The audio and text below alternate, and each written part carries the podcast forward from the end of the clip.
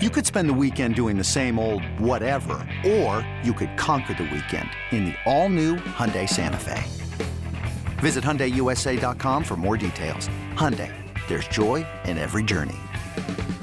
This episode is brought to you by Progressive Insurance. Whether you love true crime or comedy, celebrity interviews or news, you call the shots on what's in your podcast queue. And guess what? Now you can call them on your auto insurance too with the Name Your Price tool from Progressive. It works just the way it sounds. You tell Progressive how much you want to pay for car insurance, and they'll show you coverage options that fit your budget. Get your quote today at progressive.com to join the over 28 million drivers who trust Progressive. Progressive Casualty Insurance Company and Affiliates. Price and coverage match limited by state law.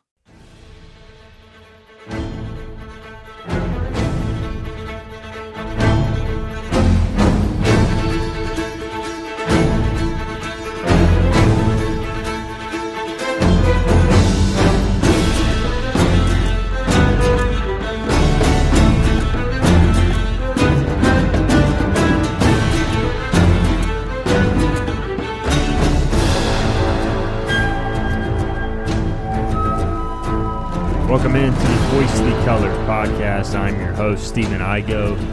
We're nearly 48 hours removed from East Carolina's 27 25 defeat at the hands of Cincinnati inside Nippert Stadium. It is Sunday night. I've gotten back from the trip to Cincinnati. I've had time to digest what happened in Ohio.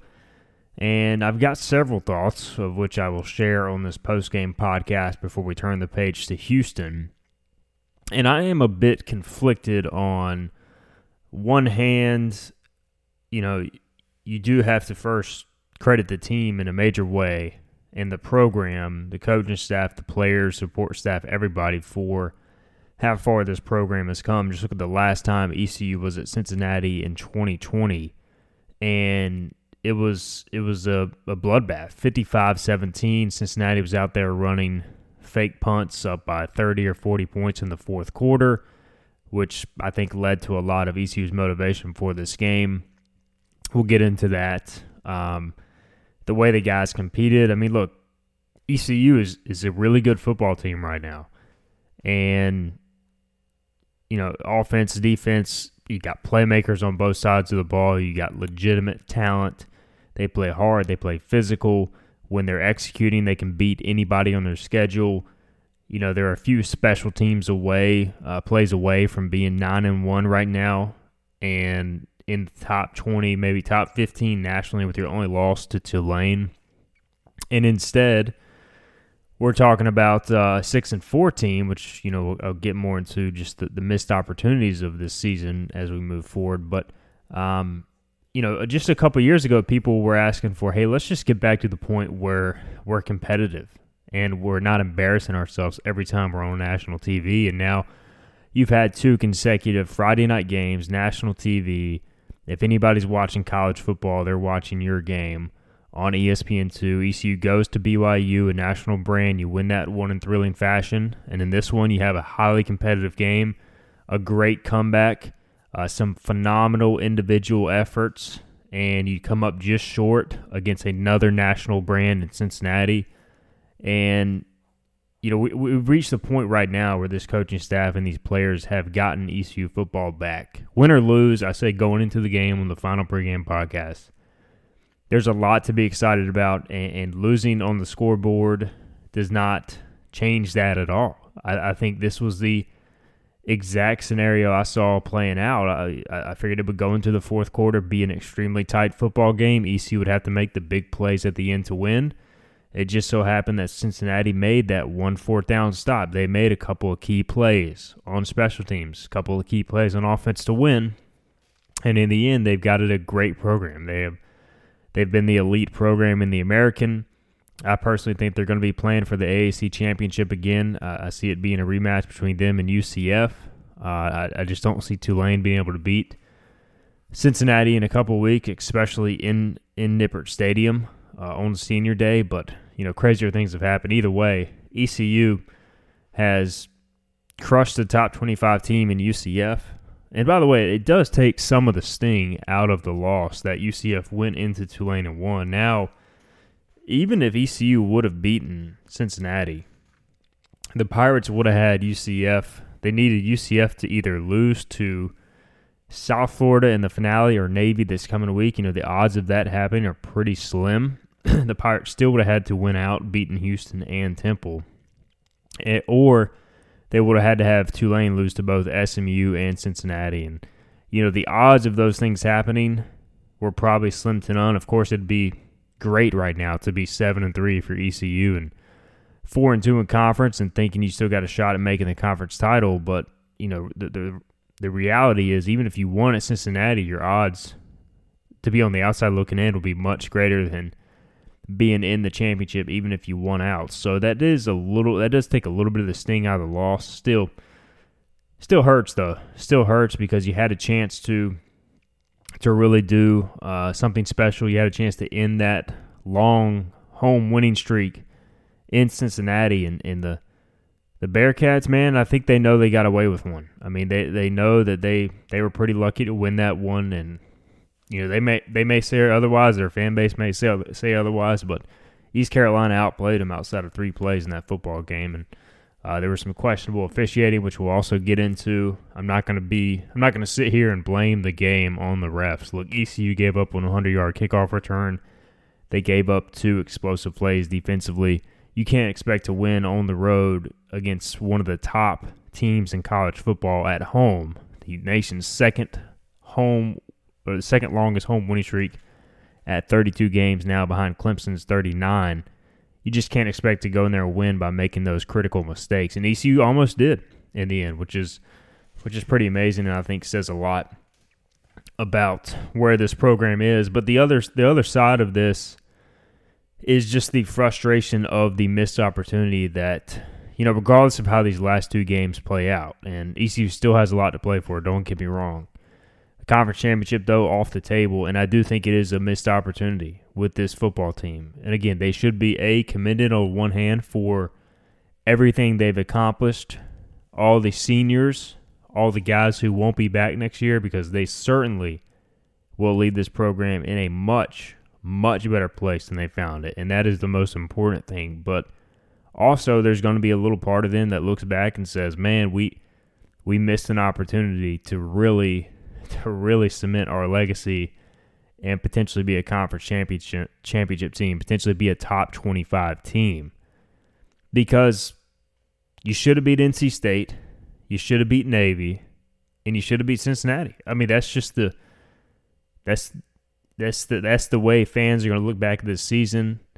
Um, you know, you hope you finish eight and four, go to a bowl game, win that, win nine games, and that would be the most wins ECU has had in – um, nearly 10 years, and it would be one of the probably a handful of nine win seasons in program history.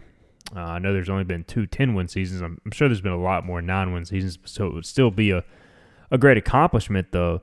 But you had a chance to do something truly special, and because those three games, those three critical games, either you couldn't make the play on special teams, you couldn't make the kick, the tackle, whatever, or you had the critical turnover at the wrong time, such as NC State, especially as Navy late in the fourth quarter. You know, those are the plays that are going to keep this season from being a great one. Still, still a very good season already. It can become an even better season the way they finish down the stretch, but you know, it's not going to be a great season because it's not going to end with a conference championship. Um, you know, maybe you can argue that hey, if they win nine and they win a bowl championship, that's a great season. I, you know, I guess it depends on your definition of great, but still a part of, of me, a part of everybody is going to look back at the 2022 ECU football team and say, man, what if they just would have tackled the guy on the 100 yard kickoff return? What if they just would have not thrown the pick against Navy, driving for the game winning score at the end of regulation? What if Owen Daffer's kick would have gone through against NC State? you know, three huge moments, three huge games, three huge missed opportunities, and that's that's a, the unfortunate side of this. You know, you have to sum it up in that manner, but um, you know, you also have to take the step back and say, hey, you know, two years ago you weren't even in the same class as Cincinnati. You weren't even in the same class as NC State, and here you are now should have beaten them. And now the step, the next step for this program, we'll get into this more in the offseason, will be How do you become the American Athletic Conference championship team you want to be? The other thing is you're going to lose a lot from this team, especially offensively. Holton Ahlers gone for sure. Uh, you're going to lose a couple of senior offensive linemen. Uh, Justin Redd will not be back. Noah Henderson, it sounds like, will not be back, even though he's got a year left of eligibility. You know, so you're going to have to replace your tackles. You do have some guys that have been in the program. You got Parker Moore coming back, and you know we don't know what Keaton Mitchell will do. He is draft eligible, but he does have two years of eligibility left. Um, you know, you're going to lose Isaiah Winstead. We'll see what happens with C.J. Johnson, who's got a year of eligibility left. So you're going to lose Ryan Jones, and then there are a number of guys defensively who are in that year or in that time, like Jeremy Lewis, Gerard Stringer, who have an extra year left, but are already going to be graduates who have a decision to make. So um, certainly a, a lot of your roster will come back, but you got to find a quarterback. You're going to have to find some receivers, a tight end. So it's not going to be, you're going to have to find offensive tackles, especially offensively. You're going to have to reload a little bit. And so you kind of miss an opportunity with what has been a very good offense at times this year. You know, statistically, a really good offense, but as far as putting points on the board, maybe not as good as what the yards say. And that's a little bit disappointing, I think. And it will be disappointing for, uh, for the guys who end up graduating this year, but certainly still a lot to be proud of. So those are just my big, uh, big picture thoughts coming out of this game at Cincinnati. Let's dive into more of the storylines. And you know, anytime you lose a game, you have to talk. I think negative first because that's what the fans want to hear, and that's our job. Hey, why did ECU lose this game? How do we best sum it up? I mean, at the end of the day, ECU. You look at all the stats: 454 total yards, compared to 310 of Cincinnati. 79 plays ran by ECU, 57 by Cincinnati. Time of possession dominated in ECU's favor, 36-26 to 23-34. Those stats are, are, you know, nine times out of ten winning numbers. No turnovers offensively, forcing a turnover. All those things in your favor. You would have told me all this stuff coming into the game, I would have said, yeah, ECU is going to win. The problem, special teams. All the hidden yardage from special teams. You add 100 on the kickoff return by Cincinnati. You add some of the key punting differences. Cincinnati's kicker ends up going two of two on field goals. ECU's kicker goes one of two on field goals. Um, you know, you, you look at the punting at the end of the day, and it's really not too big of a difference from the standpoint of East Carolina's uh, punting, I believe, average. Let's see here. I got the numbers. Cincinnati averages 46.5 yards per punt. ECU averages 42 yards per punt. So not a huge difference there. And Luke Larson did have some of his best punts of the year. He had one over 50. Um, and then he had three that were, were uh, excuse me, one that was fair called. ECU fair called three of theirs. But Mason Fletcher, I thought for Cincinnati, consistently booted it well, and in the fourth quarter, had his best punt of the night, 54 yards, I believe, down to the ECU seven. The Pirates uh, get a big run. I think it may have actually been down to the three, uh, and then the Pirates get a big run, but can't go any further than Luke Larson, only able to punt at 30 yards. Cincinnati takes over at the 40. So you flip field position there, difference of 21 yards on the punt, and then all of a sudden, they get a few first downs, they get a penalty, and they're in field goal range. That ends up being the game-winning field goal, as no, neither team scores the rest of the way. Uh, you you had the hundred-yard kick return. Uh, Cincinnati averaged 35.6 yards per kick return. ECU averaged uh, 13 yards per kick return, so a massive difference there. Of course, the 100-yard kick and then the, the field goal. So, look, I don't, I don't know. Special teams wise, you know, for me, you know, like it's it's not a scheme problem with the hundred yard kickoff return. I mean, the guys were there. The guys just didn't make the tackle. So like, people are always saying, "Hey, change or get a different special teams coach." You know, at the end of the day, the guy has to make the tackle. Maybe you could argue you should have different personnel on special teams, but the, the scheme for the kickoff return coverage and the scheme for that has been fine all year. You know, to me, maybe you look at the personnel I think they got to go out and try to find a uh, transfer punter this offseason.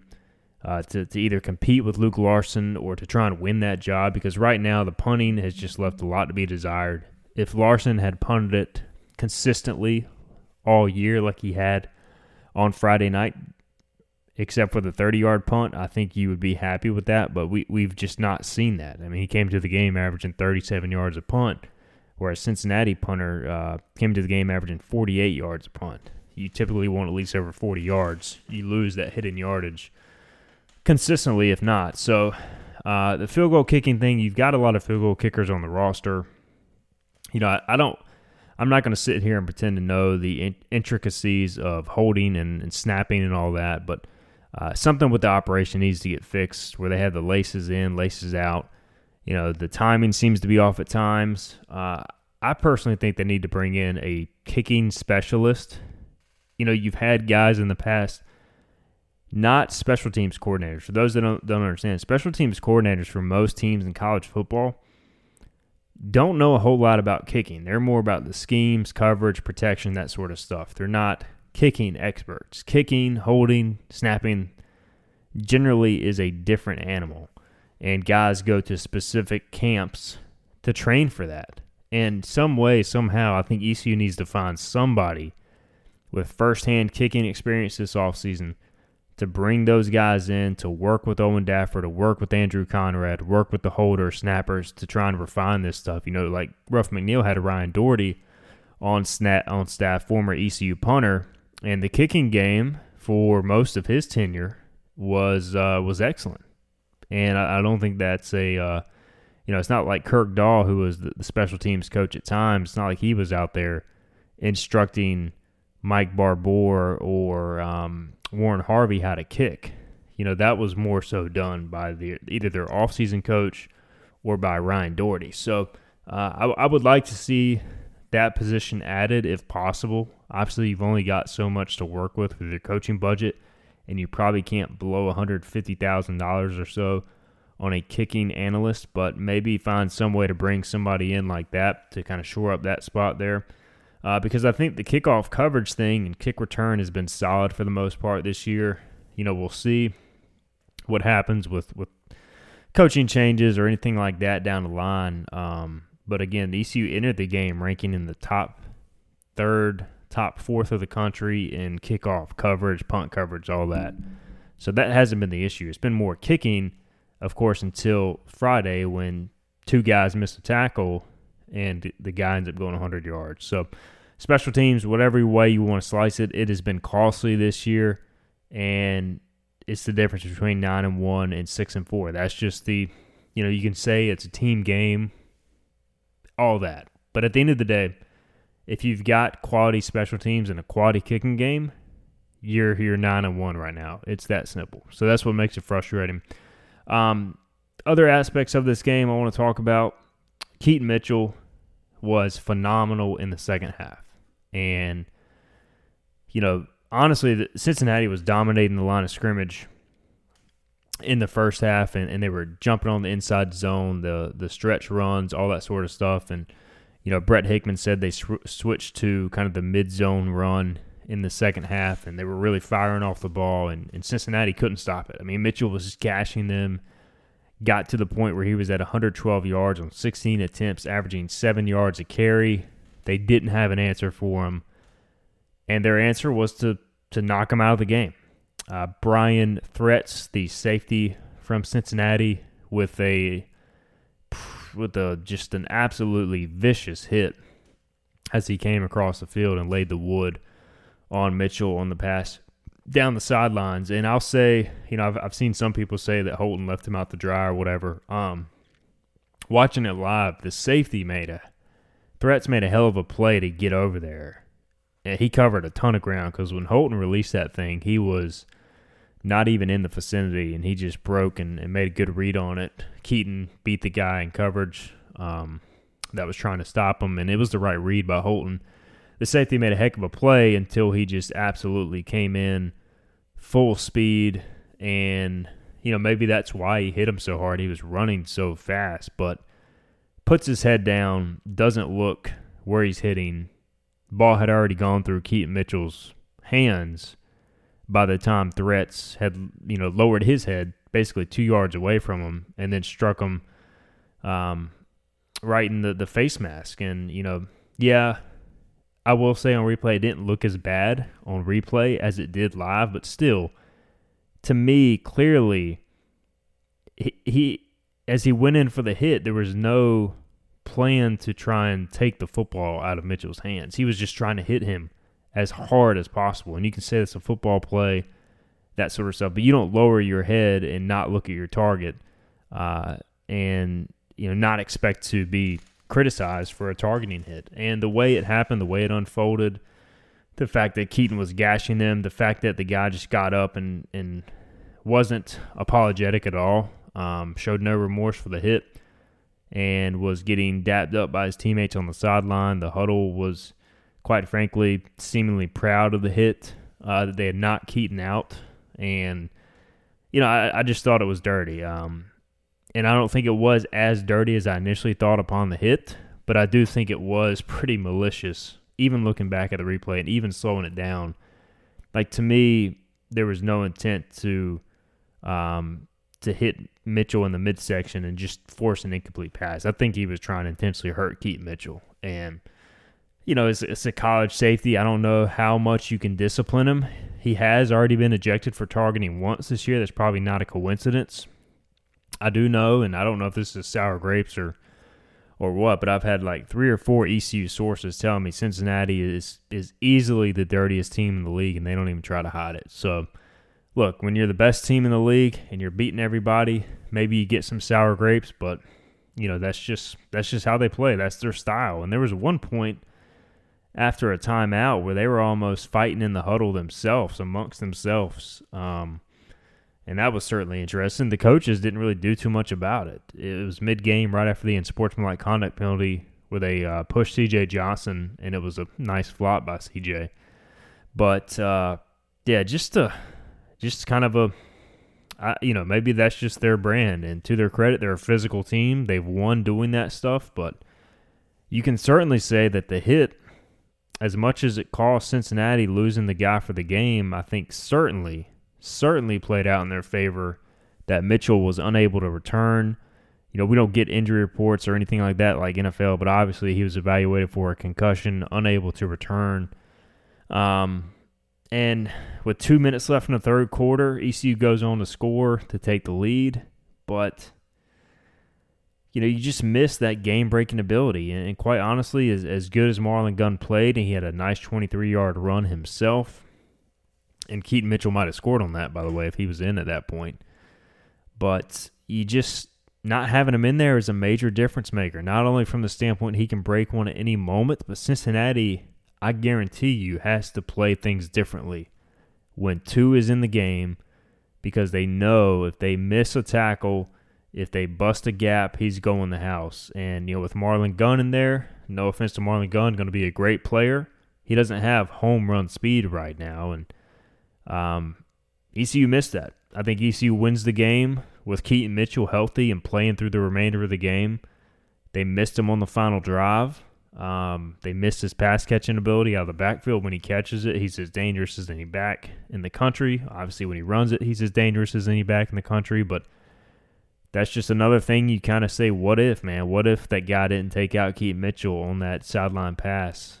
You know, the Pirates probably win the game and that's a tough pill to swallow. So uh, the good news is for Keaton, gotten a lot of questions about that. Um, he did, he was on the field post game, you know, talking with his teammates, looked fine, very similar to BYU when he got taken out early there. You know, was very aware, alert, traveled back with the team, seemed fine. Um, no big deal there. Uh, the CJ Johnson situation, obviously, first great game for CJ, seven catches, 123, and the touchdown. But the last play of the game, uh, on the hook and ladder attempt. He gets tackled out of bounds by Deshawn Pace, and um, you know you can say it was a hard tackle, whatever. I don't, I don't think that one was as dirty as uh, the the hit on Keaton Mitchell, but it was a pretty vicious tackle to end the game. He gets thrown on his neck, head, and I did think it was kind of I don't know tacky or whatever that pay, uh, Pace was sitting there flexing over him. There had been a lot of jawing during the game, but either way Uh, CJ seriously hurt on the play, or at least we thought so initially. I didn't even realize it had happened. We, we make our way down from the press box after the final play, and we kind of have to rush to the field. We get down on the field, and there was just a huddle. Uh, Holton was kneeling down, several of the training staff, and we didn't realize until somebody pointed out to us that CJ was in the midst of the huddle seeking medical attention. They stretcher him off, take him to the local hospital. Uh, I was told he got expansive testing, extensive testing, no uh, injuries were found. They checked everything spine, neck, head, whatever, and uh, ended up being released the next morning. Flew back to Greenville with some ECU training staff. So CJ checked out fine. I think it maybe was a situation, and I'm not, again, I'm not a doctor, but just talking with people, maybe a situation where he takes a funny hit, gets a stinger, body goes numb a little bit, and you know, probably just freaked out, got scared, and you always want to be cautious in that situation. But uh, sounds like CJ will be fine. Would not be shocked at all to see him play this week. We'll see on Keaton Mitchell. But um, certainly thankful that both those guys seem to be okay, at least in terms of bouncing back compared to how it looked at the time, uh, because it was certainly worrisome at the time. All right, let's take a quick break. We'll get into more of the storylines. We'll talk about some of the penalties uh, that were called and those that were not called during the game. Also, other reasons uh, why East Carolina fell short at Cincinnati on Friday night, 27 to 25. We'll be right back on the Hoist the Colors podcast.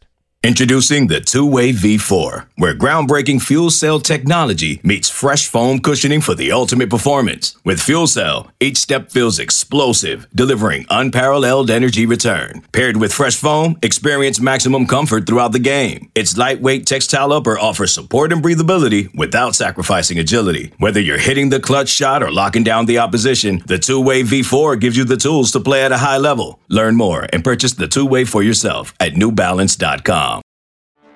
Get ready for the greatest roast of all time the Roast of Tom Brady, a Netflix live event happening May 5th. Hosted by Kevin Hart, the seven time world champion gets his cleats held to the fire by famous friends and frenemies on an unforgettable night where everything is fair game. Tune in on May 5th at 5 p.m. Pacific time for the Roast of Tom Brady, live only on Netflix.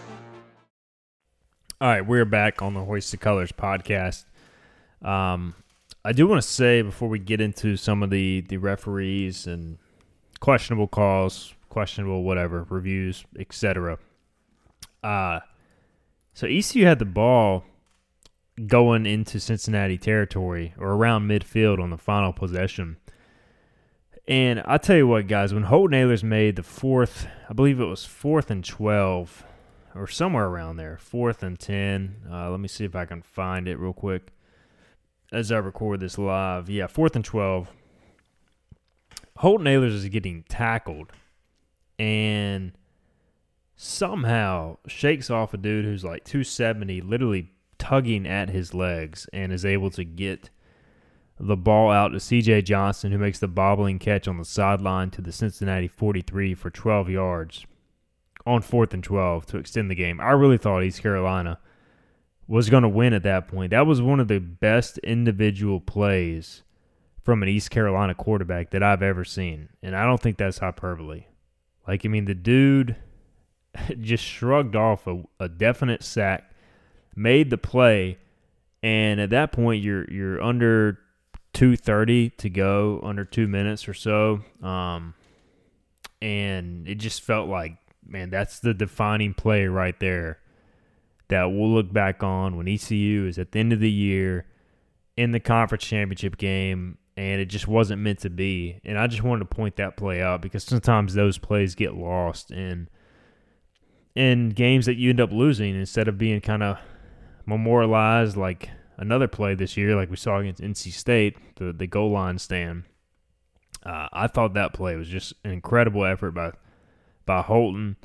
Um, and Holton throughout the night, I thought played. You know, he didn't play his best game, but I thought he played his toughest game. You know, I, I heard late late in the week going into the game that his back had acted up, and basically he he needed treatment on it all Thursday, all Friday, just to get to the point where he was good enough to play and play effectively. And for him to do what he did against one of the best pass defenses in college football, one of the best pass rushes, was not sacked, was very aware at getting the ball out quickly. 26 of 46, 280, two touchdowns. And there were a couple of throws that were into coverage but didn't have a pick. Um, gave ECU a chance at the end of the day to win the game. Shoulder popped out on what could have been a late hit as we transition now into some of the officiating issues. And again, I don't want this to sound like I'm blaming the league or whatever for rigging the game or the officials for costing ECU. I just, it's just frustrating to continually sit here over the years and see ECU not get the benefit of the doubt on any of these calls, especially on the road and conference play. Like it's become a theme.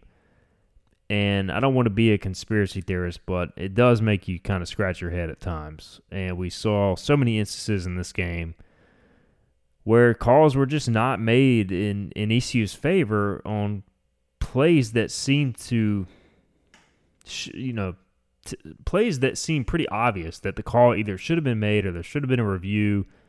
And somehow those things are just ignored or go the other way from the officiating crew. You know, even one of the CBS sports analysts, uh, I believe Aaron Taylor, tweeted about it.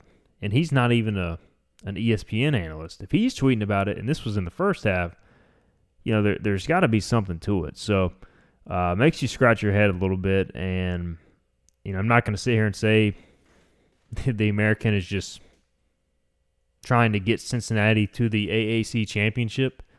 Although uh, Cincinnati UCF rematch would probably make for the best TV ratings and guarantee another access bowl and more money, but it uh, it is a little fishy, and you know, I think that maybe maybe it's just a case of Cincinnati's playing in their home stadium. The refs know quote unquote who's supposed to win, and they're scared to make those calls. But uh, it just it's just frustrating, man. Um, so let's go through some of them. You have the the hit on Holton Ahlers, which wasn't egregious, I thought, but easily could have been called. He had released the ball. The guy grabs him by the legs. He falls on his shoulder, pops out of place.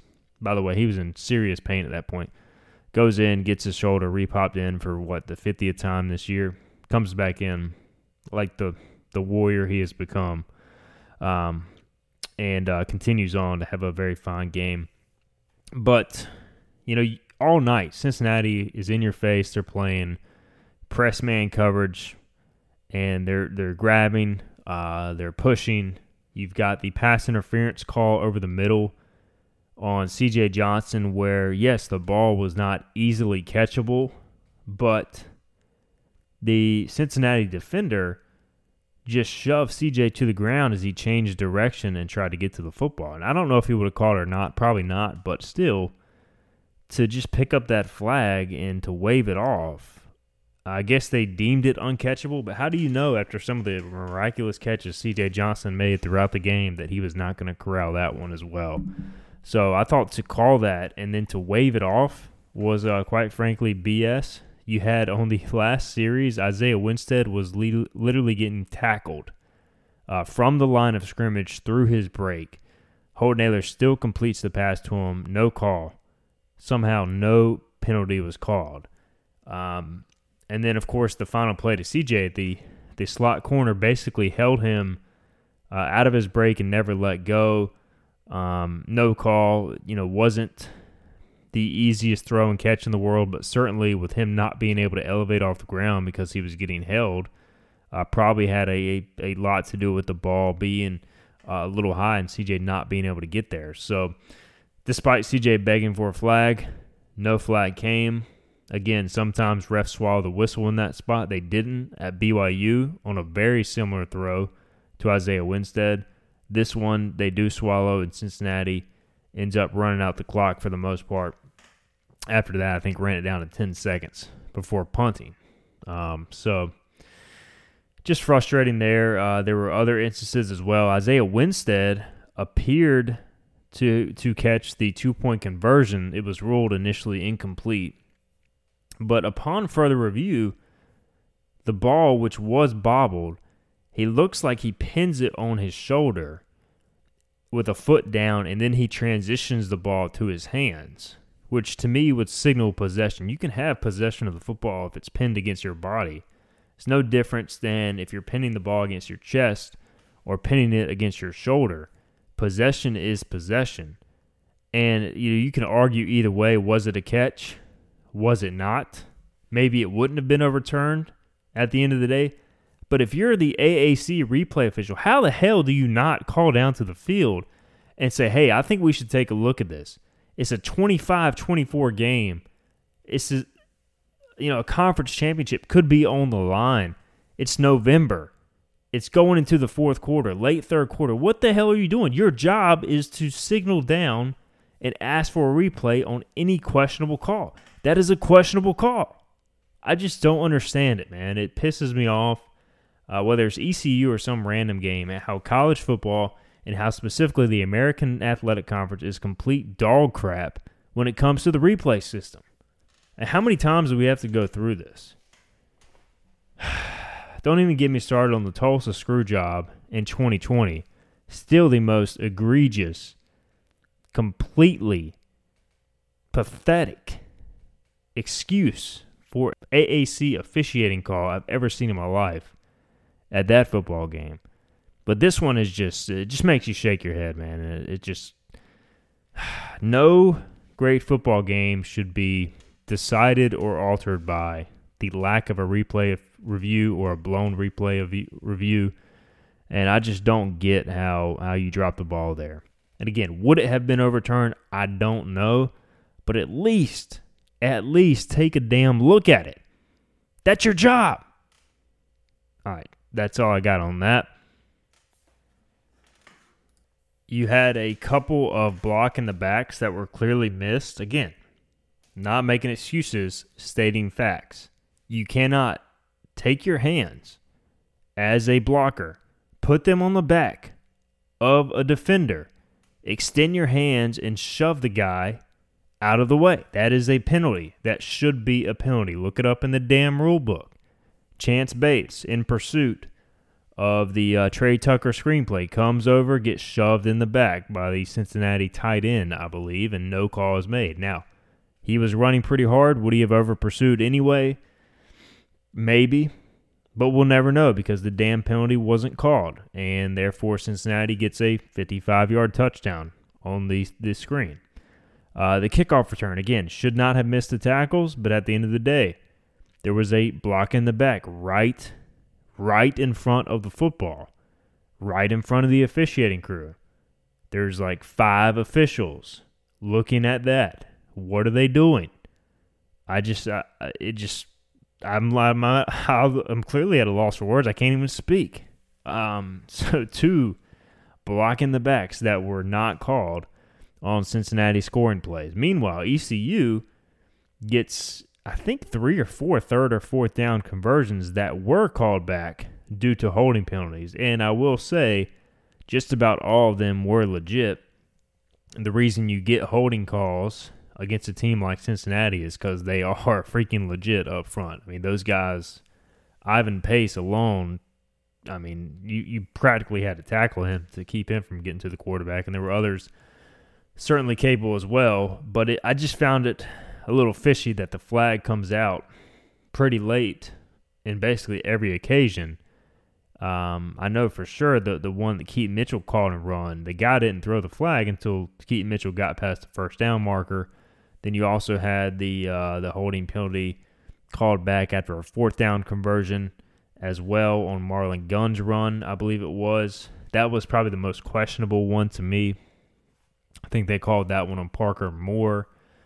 But just, uh, yeah, interesting how these things unfold uh, because it just seems like when ECU does make an error, they're they're not going to miss it. Whereas when Cincinnati makes an error, uh, maybe either those black jerseys blend in with the green turf, or you know something's going on. I don't know. Just it makes you wonder. Again, ECU shouldn't have put itself in that situation. They should have made the tackle. Should have had better defense on the screen. Um, and I'm not here to say ECU's defense played a perfect game. I mean, there were like five open guys that Ben Bryant just missed. missed uh, there were two or three walk-in touchdowns that he just missed throws on. Honestly, I mean, he was probably the least impressive quarterback. I don't know if he just had a bad game or what. Probably the least impressive quarterback I've seen this year that ECU has played. Uh, I can see why they were chanting for Evan Prater. So again, that's what also makes it frustrating on an, on an off night by their quarterback. Couldn't get the win at the end of the night as uh, as UC wins at 27 to 25. But uh, yeah, I, I do want to say um, I did think Nippert Stadium from being there was an awesome atmosphere, and you know we were down on the field pregame. Students right on top of the ECU end zone, and they were giving it to several of the ECU guys. And you know, credit their students; they were into it. They were chanting uh, a lot of f words. But hey, man, like you, you know, that's your job as a student body to get inside the heads of the other team. And I thought ECU didn't do the best job of. I don't know, ignoring some of the that stuff. You know, they they seem to be embracing it. Maybe that's a good thing too. Um, it certainly beats going to some of these road venues. Like when I went to Tulane, and there was maybe seven students there total, um, and, and, other venues that we've been to in the past for conference play, and other venues we're going to go to, like next year when ECU travels to Rice, North Texas, whatever. And you know, it's just it, it's not going to be the same, obviously, as it is at ECU, but. Uh, I thought the atmosphere was great. 38,000, 199, 10th largest crowd in Cincinnati football history but they packed the place out. And again, ECU gets that pretty much every week. But they packed the place out. They were loud. They were into it. And, and just kind of shows you, obviously, what success does. I mean, hell, imagine if ECU had a 32 game winning streak at home. I mean, Dowdy Ficklen, they'd have to expand the place to 60,000. I mean, probably not, but still, it would be a madhouse if ECU had experienced a Cincinnati type run in Greenville. So, you know, it was it was a fun game to cover, and again, ECU has nothing to hang his head about. You know, we can talk about the missed opportunities, which we have on this show, but uh, fun game to be at, fun game to cover, just as a sports writer. And uh, I thought at the end of the day, ECU was certainly worthy of winning the football game, uh, but the mistakes cost them. I knew when they gave up the kick return, and certainly when they gave up the the long passing plays, it was going to be very tough. And you know, you just have to play so perfect the rest of the way, and ECU almost did in several areas after those critical mistakes. But in the end, there's just too much to overcome on the road in that environment with maybe some calls not going your way. You just have to avoid putting yourself in that situation. So, tough loss for ECU. They fall to six and four on the season, three and three in American Athletic Conference play. Another huge game coming up this Saturday. We finally got the kickoff time, two o'clock in Dowdy Ficklen Stadium. Final home game of the year. They'll recognize the seniors probably around 135, 140 if I had to guess, maybe a little earlier. So get in your seats early. These guys deserve a huge send off. We'll have the list later this week of the guys who will be uh, officially recognized the seniors and any guys who are not using uh, the rest of their eligibility or have a decision to make after the season and opt to walk now. So, um, big game. Houston comes in. They are also six and four, and yes, conference title out of the picture, but you still have a chance to match last season's win total, then a chance to surpass it at Temple. The following week, we'll get more into uh, what to expect from the Houston Cougars. ECU is open as a six point favorite. Total, I think, is at 66 and a half, so expecting a high scoring game is Las Vegas. And certainly with the way Houston has been putting up points, uh, that is certainly an understandable expectation. But hope you guys enjoyed the podcast as we took a look back at Cincinnati. We'll be taking your questions for our next podcast as well. Uh, got basketball coming up Wednesday against Hampton. Mike Schwartz's team is off to a 2 0 start. We'll continue to mix in some basketball talk in the days ahead, too. But for now, that will do it for the Hoist the Colors podcast. We will talk to you guys next time. Thanks for listening.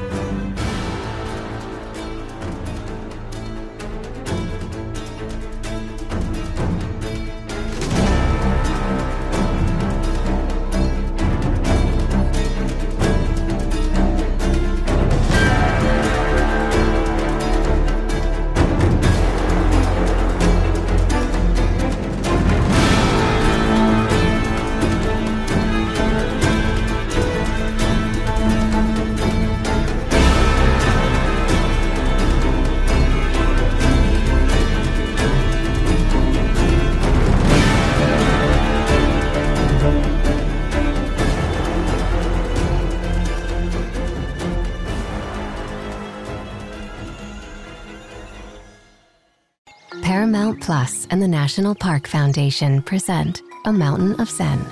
This Earth Week, you can live stream seven national parks for seven days on Paramount Plus. Paramount Plus, official streaming partner of the National Park Foundation.